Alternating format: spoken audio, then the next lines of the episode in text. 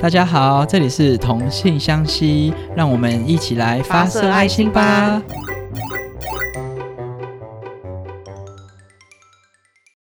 Hello，大家好，我是太太。今天呢，想要来跟大家聊聊打过的疫苗。会突然想要聊疫苗呢，是因为我六月的时候刚确诊完，真的是可以说非自愿的被打了一剂。就我本来以为自己是天选之人，之所以会这样讲，是因为我有保险，所以在疫情过程中呢，我只要一个小小不舒服，我就会立刻去验那个叫什么快筛，换我了吗？换我了吗？结果没想到都没有，直到保险期过的那个瞬间，我就确诊了，我真的是傻眼。因为我本身就是一个很少生病的人，但一生病就会非常严重的那种体质。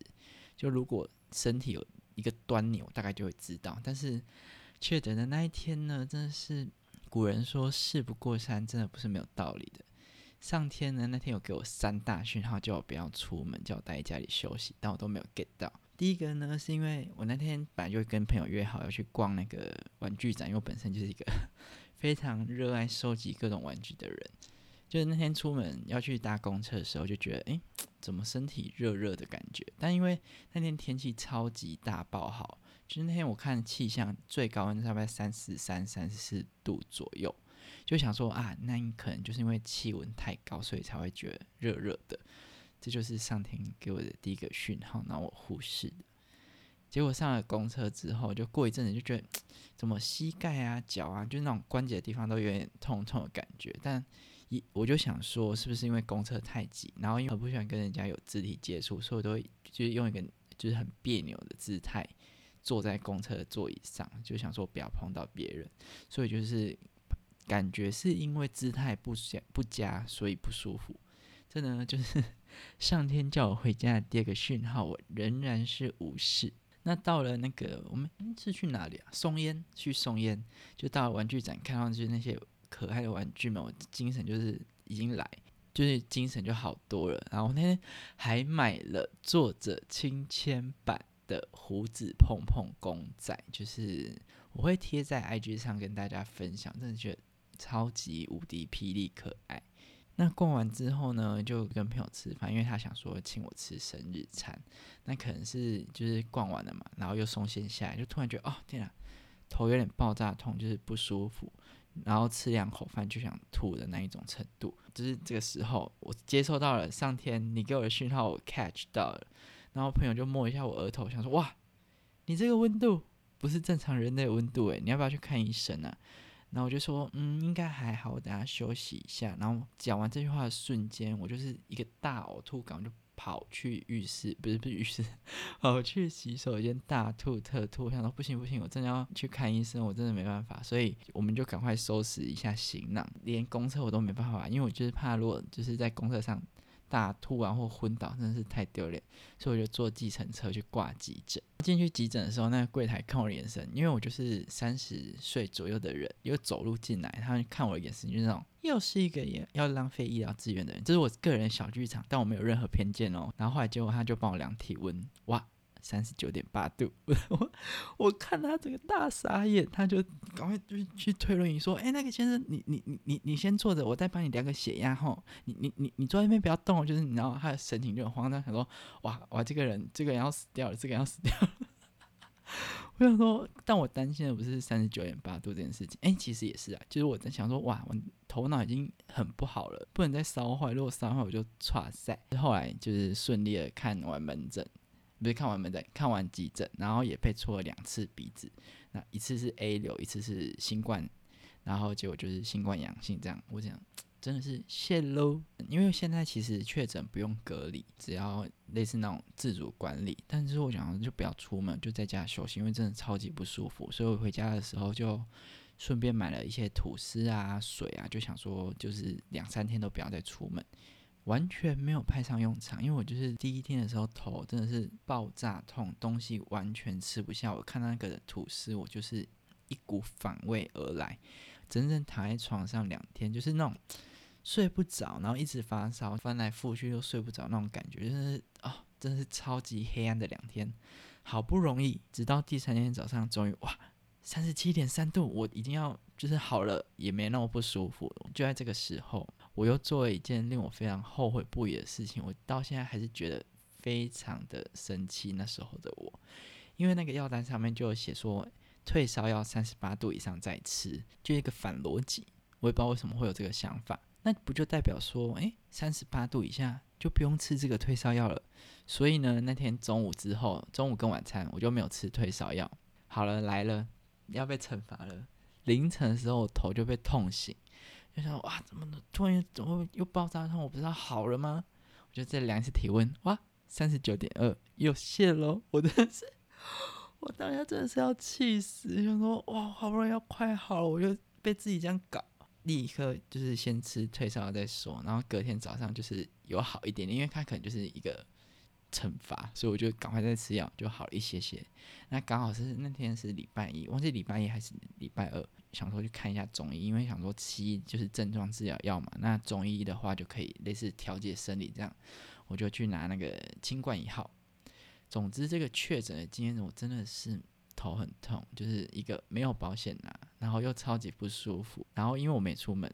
又又是一个大花外送费，那天我真的账单一来，我真的是吓坏，就是那个外送费之惊人。总之这个礼拜就是非常可怕。这个呢，就是我自以为我是天选之人的第一次确诊的可怕旅程。那除了这一次非自愿的施打的疫苗是我的第五剂疫苗之外呢，前面四剂我打的是 A Z A Z 莫德纳 B N T。其实打第一剂 A Z 的时候也是蛮不舒服的，就是整天都没有什么食欲，然后一直昏睡，另外还有大吐特吐。我想说，哇，我对新冠的唯一抗力可能就是大吐特吐了。但其实隔天就好很多，就是没有什么特别的感觉。那第二剂的话就更没有什么。不舒服的感觉，就是其实打完跟打完隔天都没有特别的不舒服。那因为那时候我们还有疫苗假这个东西，就是你打完疫苗的隔天可以请假，就算觉得没有不舒服，也是当放假的样子给他休下去。那第三季的话，我是打莫德纳。那那时候因为我同事先去打，他前面两季跟我一样是 A Z，他的症状跟我也差不多，所以我就想说，那他先去打，我再观察一下。他的结果再决定我要怎么应付那天的身体状况，所以他打完跟我说，他的打的位置超级酸痛，是酸痛到手会举不起来那种，就是到下巴就没有办法再往上。我想说哇，那么可怕，在打的时候就很紧张。那打完回家，我五六点回到家，我就赶快先去洗澡，什么事情都 setting 好，就是正打算什么事情都不做就来看剧，因为反正我手没有办法做别的事情。结果根本就没事，我真的是。手完全也不是说完全不会痛，就是打针的那个点摸到会不舒服而已，但也不到痛。然后想说，那我到底五点洗洗澡干嘛？然后早早吃完饭，什么事情也不做，还不敢去外面溜达，就根本就没事。我真是，但总之。幸好也没事啊。那第四季的话，因为我刚刚提到，就是我们还是可以休疫苗假嘛。那我选一个礼拜四的疫苗，或礼拜五休假，就有一种连放三天的感觉。礼拜四有打疫苗的那个门诊就只有 BNT，所以我就第四季才会选 BNT。后来我好像就没有打第五季，就是医院一直催促我们去打，然后后来就确诊了，所以就不用打。然后想说，哇，这就是一个惩罚。当时在打疫苗的时候，其实也是有。一阵恐慌啊，在台湾，那不管是政府啊、在野党、人民，或者是所谓的专家学者，大家都是在类似呃迷雾中前进的那种感觉，就是彼此之间难免会有误解跟怀疑产生。那总之，幸好我们现在都还是算自在，以及嗯，怎么讲，平稳的生活着，所以。还是要感谢每一个对疫情付出努力的每一个台湾人。大家都说台湾的医疗很进步啊，很方便啊。那另外，台湾的公卫系统其实也成功的利用疫苗政策，控制了许多曾经造成大规模……我的乡音真的是 控制了许多曾经造成大规模流行的传染性疾病，那大幅降低处理疫情所可能耗费的社会资源。那另外讲一下疫苗，疫苗的部分呢，我们身体有一个很复杂的防御系统，就是防止病菌侵入我们身体。那简单来说，就是当我们的身体遇到疾病的时候，会跟他们战斗。那这个时候呢，我们体内会出现可以记住敌人长相的士兵，那也会出现制造武器的士兵。那这里的敌人指的就是入侵的病菌。那透过这个机制呢，就是以便说下一次如果有一样的或者是类似的敌人入侵身体的时候，我们的身体就可以更迅速的出动来消灭敌人。疫苗的作用呢，就是趁着我们身体还相对健康，就是有比较良好作战环境的时候，就透过释放我们人工制造出来的假敌人。让我们的防御系统可以先知道这些敌人的样子，以及该制造什么样的武器去对抗。制造这个假敌人的方式有很多种。之前在新冠疫苗不知道该打什么时候，因为媒体啊或者是资讯很多不同种类可以制造疫苗的方式，其实大家应该都已经有大略了解，这里就不再赘述。总之呢，我们身体就是可以透过疫苗的方式，先想好要怎么作战。那直到如果有病菌入侵的时候，我们就可以迅速的作战。那透过这个方式来预防或者是降低感染病菌的风险，跟降低感染病菌的后遗症。其实我现在因为年纪已经太大，现在还是得去查一下才知道，现在小朋友要打什么疫苗，就是 B 型肝炎啊、卡介苗啊。我的左手的手臂会有一个类似疤痕的东西，那就是打介打卡介苗会有的。那还有什么水痘啊，或者是德国麻疹疫苗、日本脑炎等等，出生之后可能会打到疫苗，那可能更多。现在就是应该是更复杂。那另外特别想要提到的是那个德国麻疹疫苗，它的全名是麻疹腮腺炎德国麻疹混合疫苗，简称 MMR。就是我那时候去健康检查的时候，发现体内没有这个抗体，那医生是建议我去补打，然后我就想说，嗯。怎么会突然没有抗体？去查了一下，还是说目前台湾五十岁以上的族群呢？因为那时候政府还没有提供公费疫苗，所以民众应该都有感染过麻疹。那麻疹如果感染后痊愈的话，就可以终身免疫。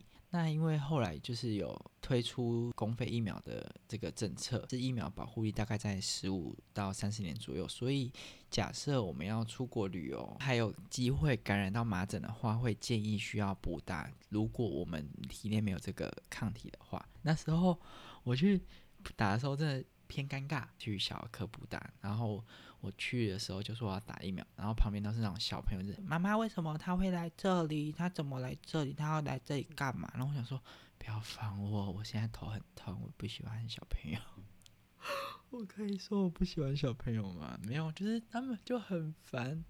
那除了这些，我们出生之后会打到疫苗，跟最近很大家应该都有打的新冠疫苗之外呢，另外也想要特别提到一下 HPV 疫苗。大部分的人还是会称之子宫颈癌疫苗，但现在就是会希望叫它 HPV 疫苗，因为子宫颈癌疫苗的话，就会让人家觉得说，哎，好像只有女生应该打。但其实现在政府积极在在推动，说男生其实也可以打这个疫苗。HPV 的意思是人类乳头病毒，那它主要传染的途径是性行为，它可能造成的疾病呢，会有子宫颈的癌前病变，然后子宫颈癌跟男。女外生殖器的癌症就类似像男生的阴茎癌啊等等，子宫颈癌话有超级多型，一百多型，那超过七十 percent 的部分是高危险型的 HPV 第十六跟十八引起。那目前市面上提供的疫苗呢，都可以防范预防这个这两型高危险型。那如果是男同志，主要会透过打这个疫苗呢，来防止菜花，学名上的生殖器有，它是第六跟十一型。那其实 HPV 病毒呢，它是男女都有可能感染的病毒，而且报告上写说，女性一生中感染几率高达百分之八十 percent。如果你反复感染，就会导致问题发生。因为如果是性行为的话，就是男生女生都会进行性行为嘛，那建议说男女双方都要试打，因为其实。台湾有近七成以上的男性不知道自己可以接种 HPV 疫苗，而且里面呢只有六 percent 的男性有接种 HPV 疫苗，可能是女朋友叫他去打，或者是我不知道，反正就是数量很少啦。有人觉得说这是因为一直以来都称称呼它叫子宫颈癌疫苗，所以现在会希望大家称之它为 HPV 疫苗，就代表说它并不是只有女性应该打，男生也可以打。市面上的价型有很多种，就是有二价、四价跟九价。那我打的是九价，分类不一，就是适合的对象跟适合的年龄层或适合的性别都不一样。建议参考卫生福利部国民健康署网站上的 Q&A 去看，说就是自己适合哪哪一个类型。那也可以去诊所啊、医院询问说，假衣服我要打 HPV 疫苗，那我适合是哪一价？九价疫苗，它是需要打三剂，然后间隔的话大概，哎，忘记了，一个月、三个月、三个月应该是三个月，但是我有点拖到，所以我是去年一整年 都在打这三剂，就是去年终于打完了。那再补充一个资讯，就是目前呢，台湾的部分国一的女性是公费可以接种疫苗，在二零二三年的四月起。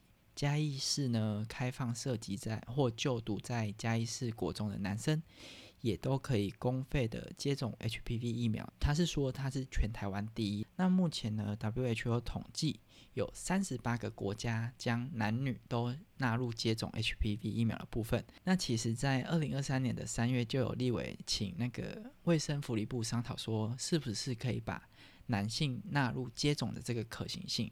那就是期待说，我们的政策可以往更好的方向前进。最近呢，男同志族群比较在讨论疫苗，应该是猴痘疫苗吧？因为其实在新冠疫情后期出现了猴痘疫情，它在二零二二年的六月就是有境外移入的首例。那在二零二三年的时候出现了本土案例。那猴痘呢，主要是透过密切接触确诊个案的皮疹啊、体液等等。那性接触也是这波疫情主要的传染途径，因为好算了，那飞沫传染的部分呢，就是要长时间面对面才容易发生，所以最基本的话就是密切接触是可能感染活动的主要因素。现在打疫苗的部分呢，如果是铺路前的预防的话，就是实验室的人员嘛，就是研究这个病毒的人员。那如果你六个月内有高风险的性行为，或者是照顾猴痘个案的相关人员都是可以施打这个建议施打铺路前预防的部分。那铺路后后预防，铺路后预防，我的乡音，我的乡音真的没办法，我到底要怎么拯救我的乡音啊？我是要去上正音班。铺路后预防的部分呢，就是如果疫调之后发现你有接触呃这个确诊个案，那你就可以施打这个疫苗，做一个铺路后预防的动作。那目前我查了一下，好像要打两剂。那两剂的话是建议间隔四周以上。总之呢，如果有这方面的状况啊，或者是有这方面的疑虑，都还是希望去咨询相关的医护人员。那如果要试打这个疫苗的话，也是建议说，就是自己有这个需求，然后评估一下再去试打。最后呢，其实现在已经进入所谓的后疫情时代嘛，就是我们要学会跟新冠疫情共处，就是类似像流感一样，就那得了就好好的治疗等等的状况，就是像得了一个感冒的感觉。疫苗的部分呢，就其实应该也是打的差不多了啦。总之，我们大家都要照顾好自己的身体，然后嗯，对医护人员好一点，因为我就是一个。